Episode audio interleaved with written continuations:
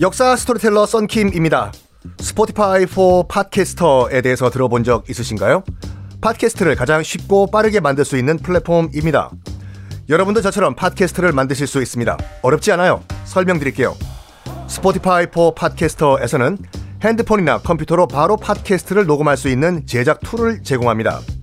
배경음악, 전환 효과음, 그리고 자동으로 음질을 향상시키는 기능 등등 한 곳에서 녹음부터 편집까지 팟캐스트를 빠르고 쉽게 만들 수 있습니다.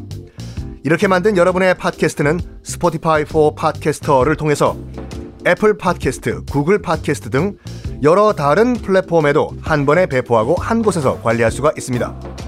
여러분이 팟캐스트를 만들기 위해 필요한 모든 것들을 한 곳에서 모두 무료로 제공합니다. Spotify for Podcasters 앱을 다운로드 받고 지금 바로 시작해 보세요. 네, 여러분 안녕하십니까. 역사 스토리텔러 썬킴 인사 드리겠습니다.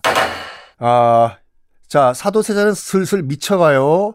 이런 가운데 영조의 이른바 선위파동이 또 일어납니다. 선위파동은 뭐 선조 전문이죠. 선위파동학 박사죠. 선위는 당연히 이거예요.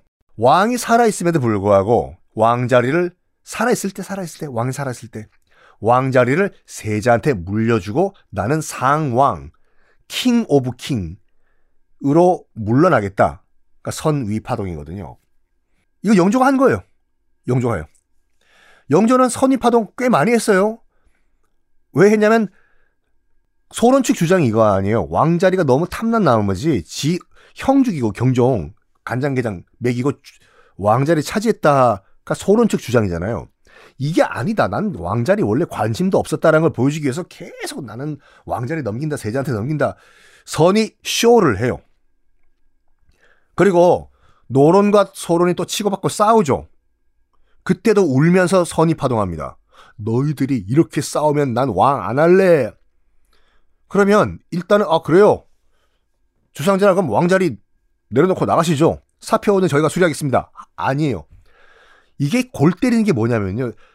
어떤 왕이든 선조든 영조든 나는 선위하겠다라고 하면 뭐든 노론이건 소론이건 뭐건 간에 싹 다 엎드리고 죽을 죄를 졌습니다라고 싹싹 빌어야 돼요.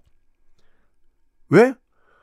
이게 왕에 대한 불충이거든요. 왕이 뭔가 속이 뒤틀려가지고 지금 그러니까 신하들이 왕을 잘 못 모셔가지고 왕이 왕을 그만두겠다라고 하는 거기 때문에 당파 싸움 그대로 그 순간 다 그만두고 싹 다 엎드리고 빌어야 돼요. 그래서 영조 입장에서 봤을 때는 이게 마지막 히든 카드였어요. 노론과 서론이 치고 박죠. 일단 울어요. 일단 울, 왕이 울면은 못 싸워요. 그런 다음에 왕이 선의 카드 던지죠. 모든 국정 운영 스탑 다 엎드리고 싹싹 빌어야 돼요. 특히 세자, 세자는 석고 대제해야 돼요. 뭐냐면 왕자리에 물려받는 건 자기니까. 가가지고 전하 아바바바 아직 저는 왕자리를 물려받을 준비가 안 됐습니다. 네가 한 말 아빠가 한 말 취소해서 주시오 라고 싹싹 빌어야 됩니다. 무조건 잘못했다고 해야 돼요. 왜냐면 간단하게 이렇게 보시면 돼요. 지금 왕이 현직 왕이 시퍼렇게 살아 있는데 또 다른 왕을 세우자는 거는 이건 어유 쉽게 말해가지고 이건 반역이고 역모예요. 그래가지고 영조가 이 선의 카드를 진짜 많이 썼는데 세자가 두 살 때부터 시작해요. 두 살 때. 사도세자가. 나 왕 그만둘래. 왕 그만둘래. 아, 이제 사도세자가 15살이 됐습니다. 선의 파동 또 일으켜요. 영조가. 요때는 진짜 심각해요. 진짜 장난이 아니라 넘기겠다고 얘기해요. 뭐 여러 가지 이유가 있었, 어요 일단은 영주도 나이, 나이가 들어가지고 건강상의 이유가 있었다. 또 팩트예요.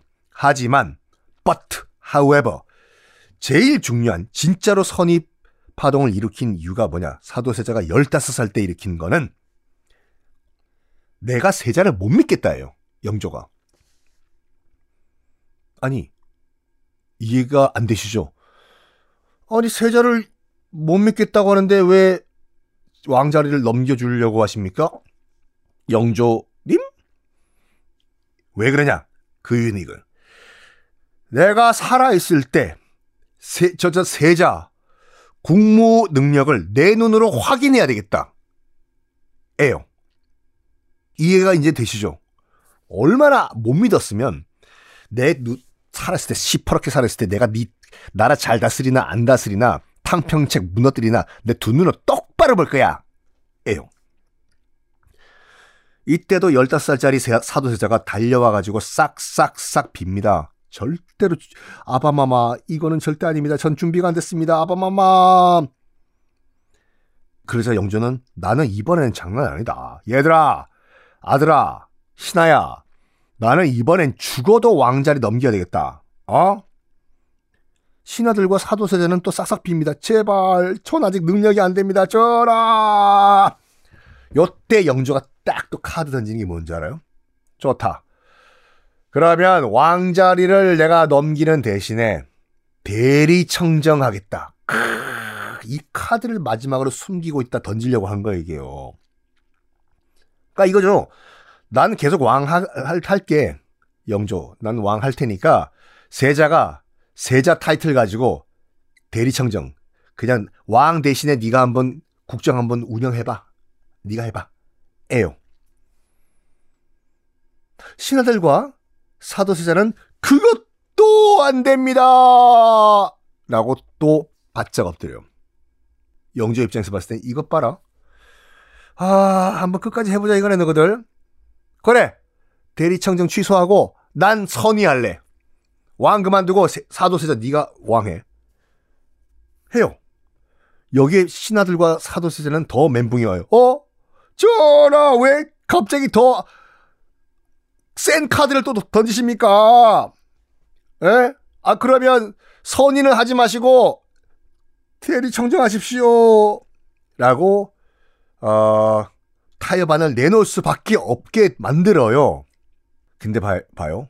과연 영조는 진짜로 이 권력을 아들에게 넘길 생각이 있었을까요? 이때요. 자기가 퍼렇게 살았을 때 절대 그럴 생각이 단 1도 없었습니다.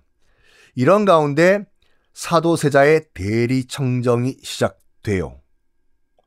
아직까지 왕은 영조예요. 근데 세자가 대신 통치해보는 거예요, 지금요. 이때부터 지금까지 영조가 자기 아들을 괴롭혔던 거 명함도 못 내밀 정도의 본격적인 괴롭힘이 시작이 됩니다. 애 미치게 만들어요. 미치게 만들어. 자, 어떻게 미치게 만드는지 다음 시간에 공개하겠습니다.